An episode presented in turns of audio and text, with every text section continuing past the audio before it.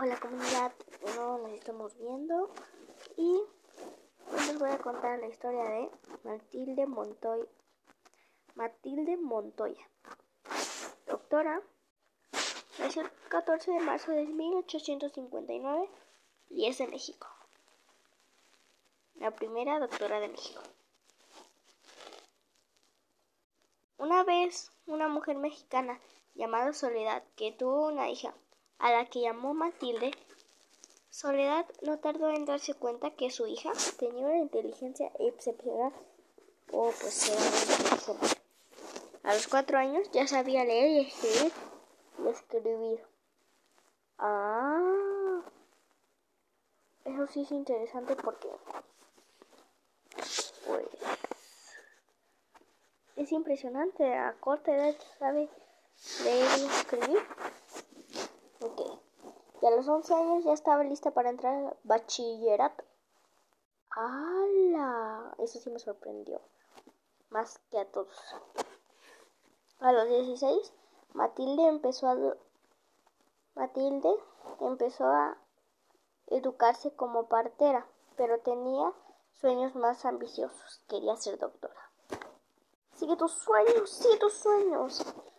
Cuando entré a la Escuela Nacional de Medicina, era la única estudiante mujer. Mucha gente le dijo que las mujeres no podían ser doctoras, pues que hombres tan machistas, la verdad. Pero su mamá y sus amistades estaban de su lado. Al final del primer año, la universidad intentó expulsarla, así que Matilde decidió escribirle una carta al presidente de México para pedirle ayuda. Le escribió también a la universidad para pedirle que dejaran de ser injustos con ella. Matilde logró terminar las clases. Oh, bueno, eso es buena, eso es buena noticia. Pero entonces la universidad le impidió presentar el examen final. Ahí sí, ahí sí ya se paró. ¿Cómo? Dale. El, el machismo existe desde quién sabe qué años. No me lo creo. Una vez más, Matilde le escribió al presidente para que interviniera de nuevo. Pues eso es muy buena porque le escribió al presidente.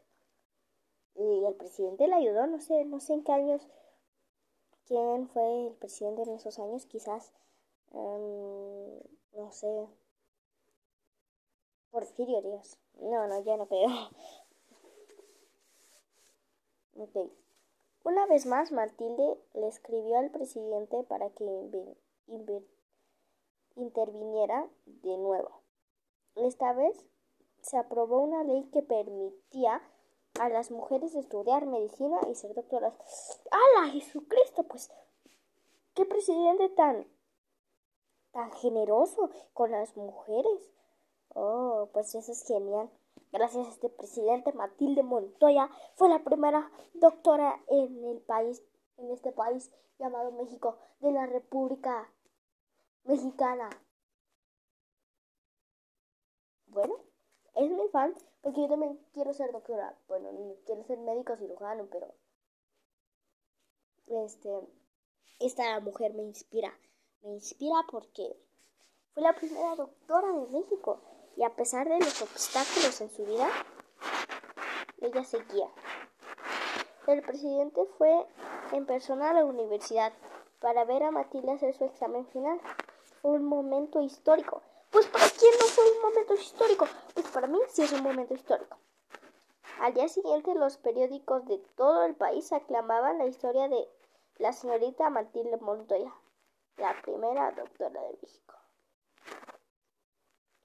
Bravo, bravo.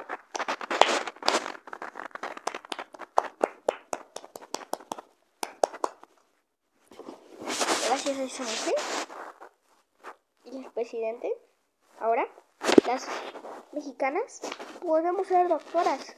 Gracias al presidente. Bueno, de igual manera las leyes hubieran cambiado. Es el siglo XXI. A ver, ¿quién en el siglo XXI?